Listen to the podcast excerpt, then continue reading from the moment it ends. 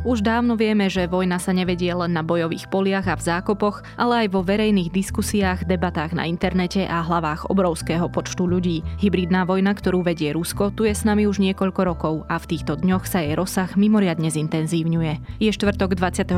februára, meniny má Matej a dnes bude jasno až polojasno. Denná teplota bude dosahovať 5 až 14 stupňov. Počúvate Dobré ráno, denný podcast denníka Sme, dnes s Nikolou Šulikovou Bajánovou. Spolahnite sa. Vo Forde máme dostatok dodávok pre vaše podnikanie. Či už si zvolíte Ford Transit, Custom, podvozok alebo 9-miestný dízlový mikrobus, získate tak top pomocníka pre váš biznis. A to aj s možnosťou gratis servisu na 5 rokov alebo až do 150 tisíc kilometrov. Pre viac informácií a okamžite dostupné skladové vozidlá navštívte Ford SK alebo predajcu Ford. Ford Transit. Istota pre váš biznis. Porušte pravidlá výkonu. Porušte pravidlá fotografie. Porušte všetky pravidlá. Nová séria Galaxy S22 je tu a s ňou aj praktické pero S Pen a Nightography. Nový epický štandard nočnej fotografie. Predobjednajte teraz a získajte naviac bezdrôtové slúchadlá Galaxy Buds Pro a bonus k výkupu vášho starého telefónu až 200 eur. Dostupné na e-shope Samsung SK alebo v značkových predajniach Samsung. Ste pripravení porušiť pravidlá? Samsung.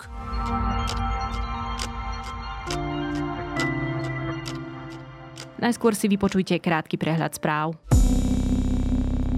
Pravdepodobnosť, že sa Slovensko zapojí do vojny je aktuálne nízka. Minister obrany Jaroslav Naď to pre denník sme povedal s tým, že v tomto momente sa najviac počíta so scenárom veľkej migračnej vlny. Potvrdil tiež, že obranné zložky zvýšili bojovú pohotovosť. Okrem toho sú podľa neho na Slovensku desiatky až stovky ruských agentov.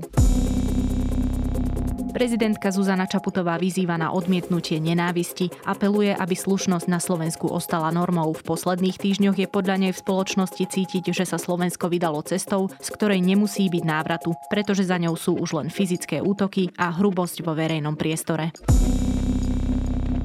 Epidemiologická situácia na Slovensku sa zlepšuje, počet denných pozitívne testovaných prípadov klesá naprieč celým územím krajiny. Poklesol tiež počet výjazdov záchrannej služby. Mierne stúpajú hospitalizácie. V priemere denne pribúda 17 400 pozitívnych prípadov, v nemocnici je 2700 ľudí. Vláda schválila skoršie uvoľnenie opatrení, režimy OTP, OP a OP sa s obmedzeniami skončia už v sobotu. Prvá fáza uvoľňovania má platiť do 25.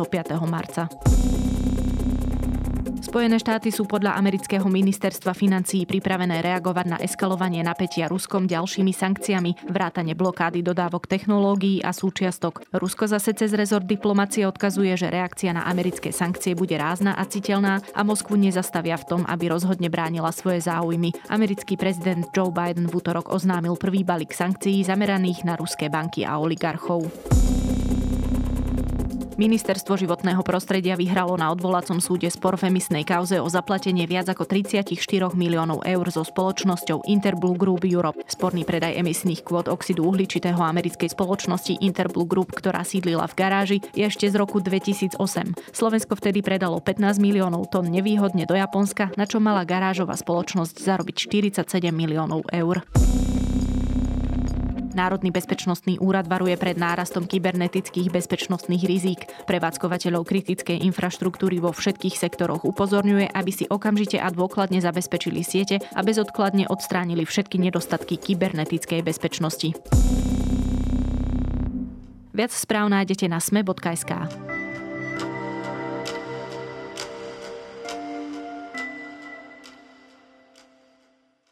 Či už ide o nekritické vyjadrenia o Putinovi, o práve Rusov zabrať akékoľvek územie cudzieho štátu alebo vykonštruované akože bojové scény, ruská propaganda nepozná hranice. Jednou z jej úloh je zahltiť priestor tak, aby sa bežný človek v záplave informácií jednoducho stratil. Aké podoby má u nás a ako sa s hybridnou vojnou porátať, sa teraz budem pýtať zástupcu šéf-redaktorky denníka SME Jakuba Fila.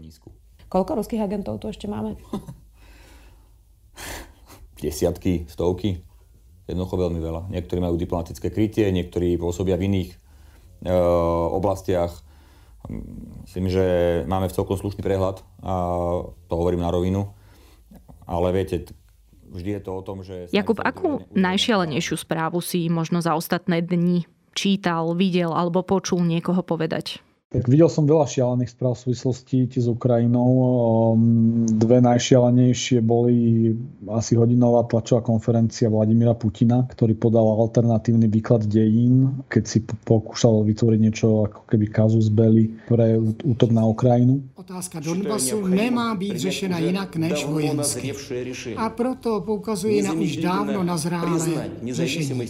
Je třeba uznat suverenitu a nezávislost Donecké lidové republiky a Luhanské lidové republiky. A potom z takých tých matateľných slovenských v slovenskom priestore bolo to, že slovenská televízia dala priestor Jánovi Čarnogórskému v hlavnom spravodajstve tak to je asi rovnaké, ako keby sa rozprávame o klimatickej zmene a niekto dá slovo Václavovi Klausovi. Že to už nie je, že názor, dávame priestor ako keby človeku, ktorý aktívne klame v danej téme. Tak to bol pre mňa taký akože, že veľký šok. A to je normálne, že hamba pri tej rtvs som normálne akože začal pochybovať, že či RTVS sa nestala sam, sama nástrojom ruskej propagandy na Slovensku. Ja už sa neviem dočkať e, voľby riaditeľa RTVS a v súvislosti s touto reportážou dávam aj podnet na radu pre vysielanie a retransmisiu. Aj keď o tom trochu pochybujem, tak myslím si, že stále sú ľudia aj medzi našimi poslucháčmi a poslucháčkami, ktorí nevedia, v čom teda tkvie problém Jana Čarnogurského. Tak teda prečo je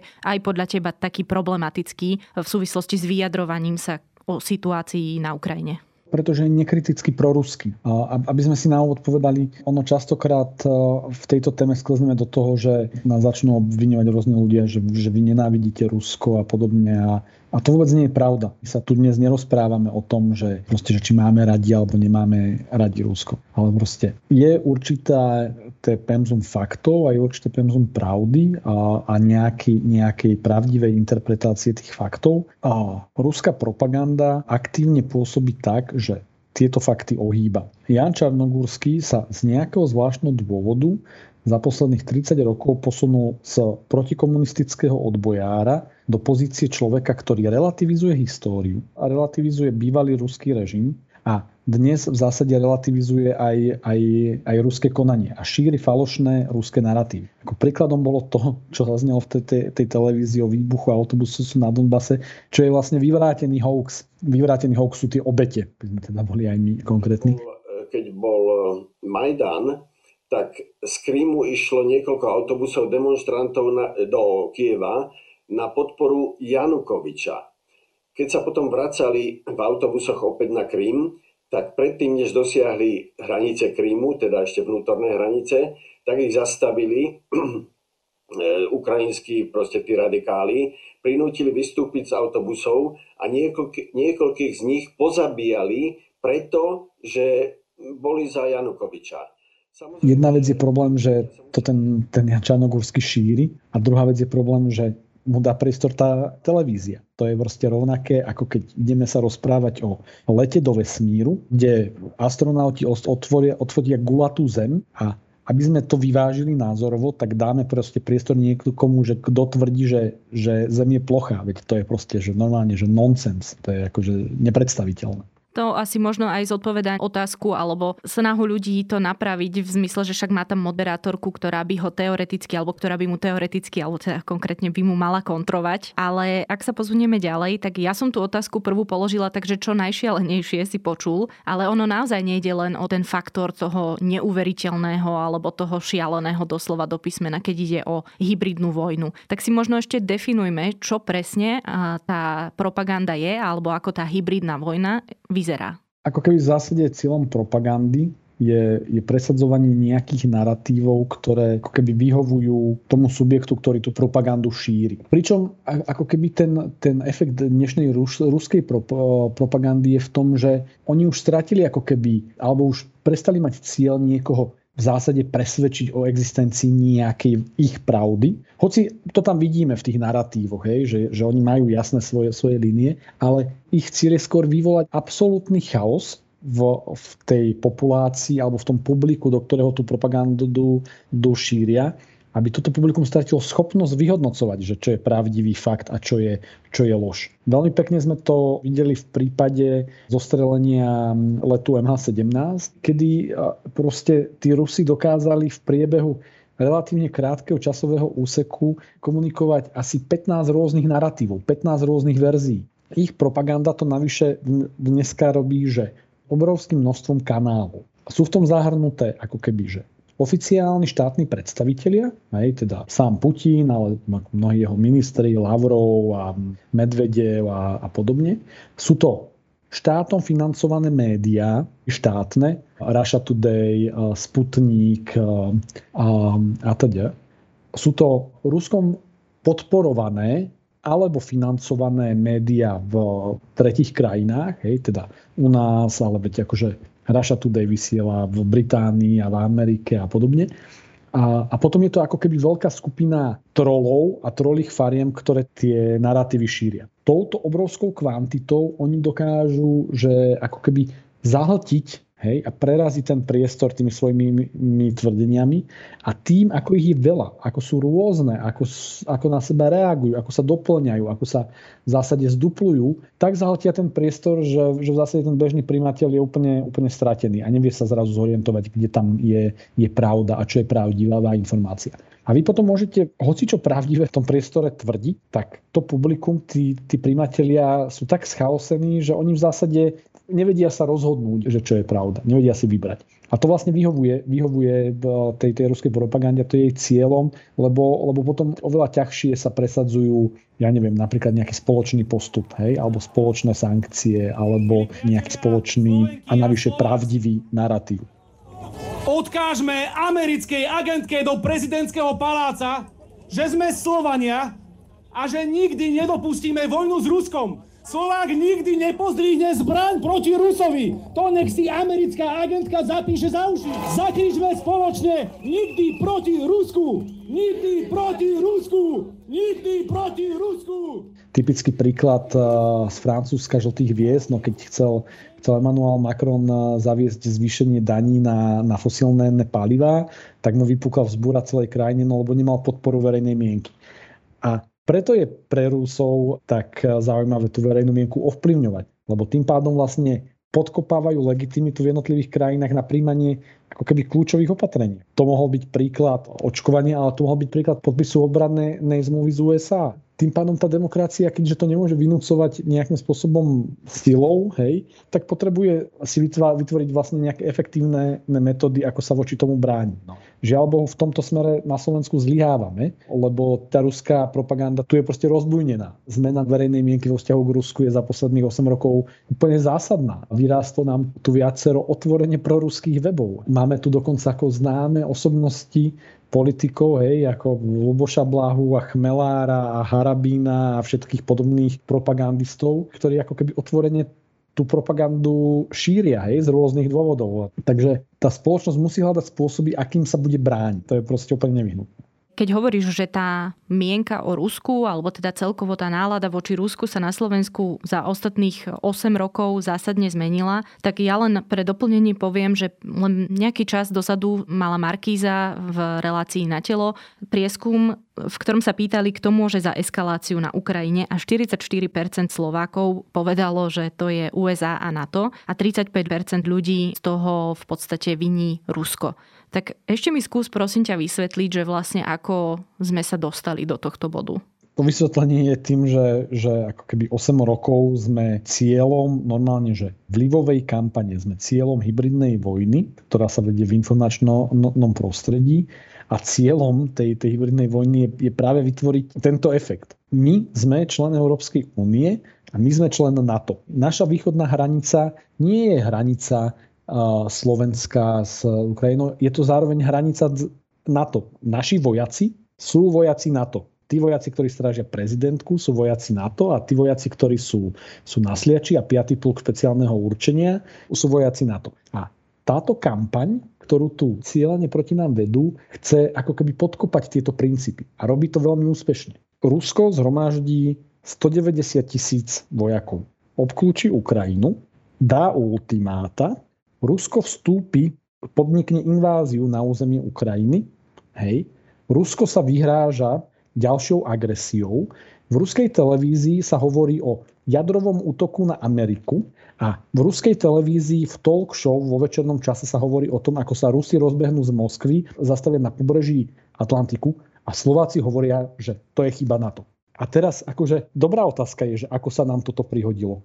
Ja sa tiež pýtam, že ako sa nám toto mohlo prihodiť. Ako niekto v stave, keď som, čo som pomenoval všetko, môže povedať, že agresorom je NATO alebo Spojené štáty, tak zjavne ako keby tá ruská propaganda na Slovensku je že mimoriadne úspešná. Čiže prehrávame tú vojnu. Áno, Slovensko prehráva vojnu o slovenskú verejnú mienku. Ale nie je to len Slovensko, lebo napríklad podobné prieskumy robí dlhodobo viacero organizácií, napríklad aj Globsec, ktorý tiež vyhodnocoval ten postoj voči Rusku ešte v čase, kedy nebol takto vyeskalovaný konflikt. A väčšina ľudí označila Rusko za obeď Čiže tento e, problém je naozaj rozšírený a niekedy vidíme trebárs aj nejaké proruské nálady občas vykuknúť aj v západných štátoch, že nie je to už iba problém východnej alebo strednej Európy.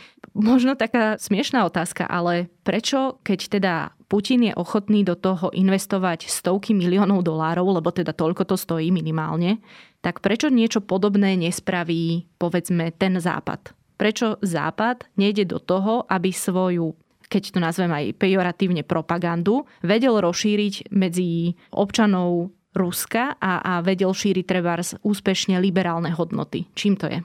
Proste Západ to nerobí takým spôsobom, ako to robí Rusko preto, že to nie je spôsob vykonávania tých západných hodnôt. Ale nebuďme naivní, aj Západ používa pomerne silnú PR, ale ako súčasťou demokracie, alebo je z jednou hodnot demokracie, je vyššia miera transparentnosti, ako povedzme v prípade autokratických režimov, ako je Rusko. A pri vyššej miere transparentnosti je menej prípustné a menej možné robiť vplyvovú operáciu na pozadí. Takže ako nemajme predstavu, že by Západ nerobil informačné kampane, veď ich robí, Samozrejme. Ale robí ich oveľa transparentnejšie. Hej? Robí ich, povedzme, nazvime to tými oficiálnejšími prostriedkami. Tým, že ich vzdeláva tých ľudí, vytvára weby. Áno, podporuje nezávislé médiá, ako je Slobodná Európa a tak. Ale tie hodnoty, tá demokracia mu to vlastne neumožňuje robiť spôsobom, hej, akým to robí ten autokratický režim, ktorý do toho naozaj investuje obrovské prostriedky a robí to naozaj ako keby s cieľom destabilizovať tú situáciu. A áno, rozdiel je presne aj v tom, aj v tom nastavení, ktoré, ktoré trochu naznačuješ, že iné je robiť, šíriť informácie v demokratickom prostredí, preto je jednoduché pre Zemavek a hlavné správy a, a, a podobné proruské weby šíriť informácie v demokratickom prostredí, no lebo tá demokracia to umožňuje. Ale Rusko pozatýkalo opozíciu, pozatváralo médiá, všetky médiá, ktoré nie sú vlastnené štátom, ale majú, sú ako keby súkromné, nezávislé v úvodzovkách, musia uvádzať pred každou správou, že túto správu publikuje zahraničný agent a teda, teda. No je proste oveľa ťaž, ťažšie šíriť nejaký typ informácií v autokratických diktatorských režimoch. Samozrejme, v tom tá, tá, tá demokracia a v tomto prípade ten západ ťahá za, za kratší koniec. To je inak potom aj tak trochu pre mňa nepochopiteľné, že prečo tí ľudia, ktorí hovoria o tzv. americkej propagande, nechcú vidieť tieto rozdiely. Ty si to vysvetľuješ čím? Lebo si to pomenoval veľmi jasne, že v čom e, sa to odlišuje od treba z tej ruskej hybridnej vojny, pokútnych praktik a podobne. Tam je podobne, že, že veľké množstvo psychologických faktorov, ktoré sa tým, tým ľuďom dejú už len to, že sú zavretí v nejakých, nejakých uzavretých skupinách na sociálnych sieťach, kde sa vzájomne ne, nepodporujú. Si to, sú to rôzne chyby argumentácie, chyby myslenia.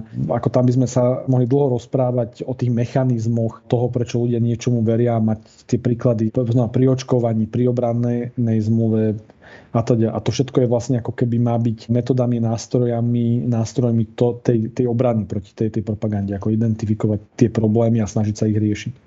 Tak na záver si dajme možno nejaké tipy, ako propagandu alebo hybridnú vojnu identifikovať a čo môžeme my, ľudia, ktorí jednoducho nečítame neštandardné médiá a podobne, e, nepočúvame ľudí ako Ľuboš Blaha, čo môžeme robiť, aby sa vytratila z toho verejného diskurzu? Úlohu bojovať s propagandou má štát, hej, že štát by mal, mal vytvoriť tie, tie mechanizmy. Samozrejme, tam sa začína od vzdelávania nejaké mediálnej gramotnosti.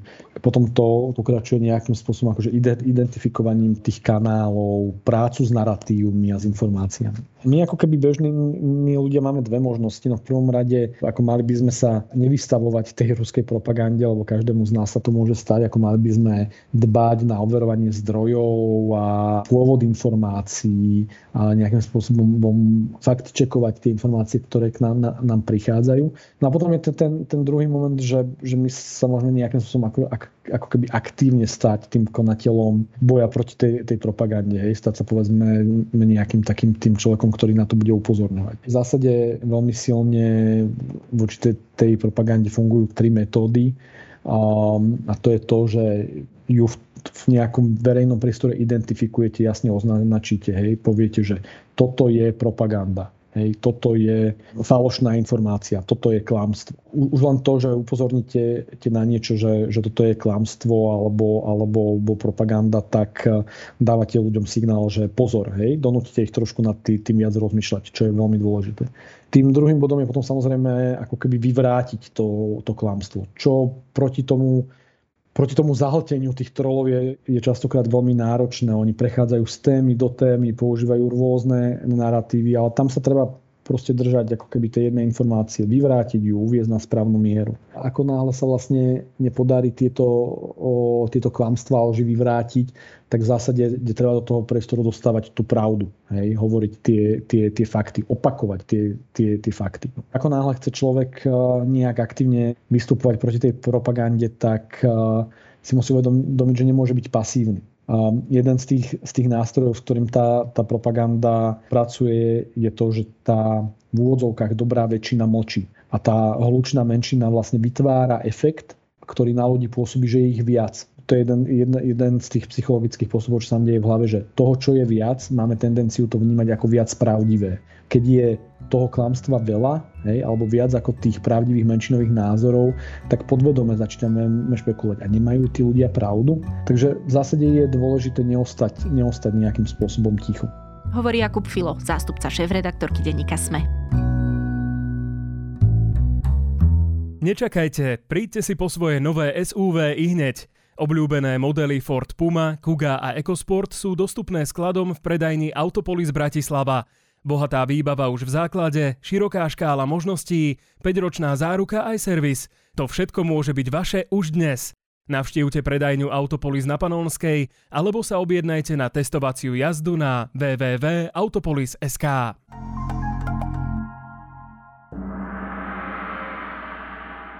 Časy sa menia, elity zostávajú. Presvedčte sa o tom s nami na Dramox.sk predstavení Elity zo Slovenského národného divadla. Naša prvá scéna má na Dramoxe už 5 inscenácií. Sledovať môžete aj predstavenia z Trnavského divadla Jána Palárika či z Volenského divadla Jozefa Gregora Tajovského a ďalších slovenských divadiel. Navštívte Dramox.sk a zabavte sa s divadlom online. Vaša Táňa Pauhofová.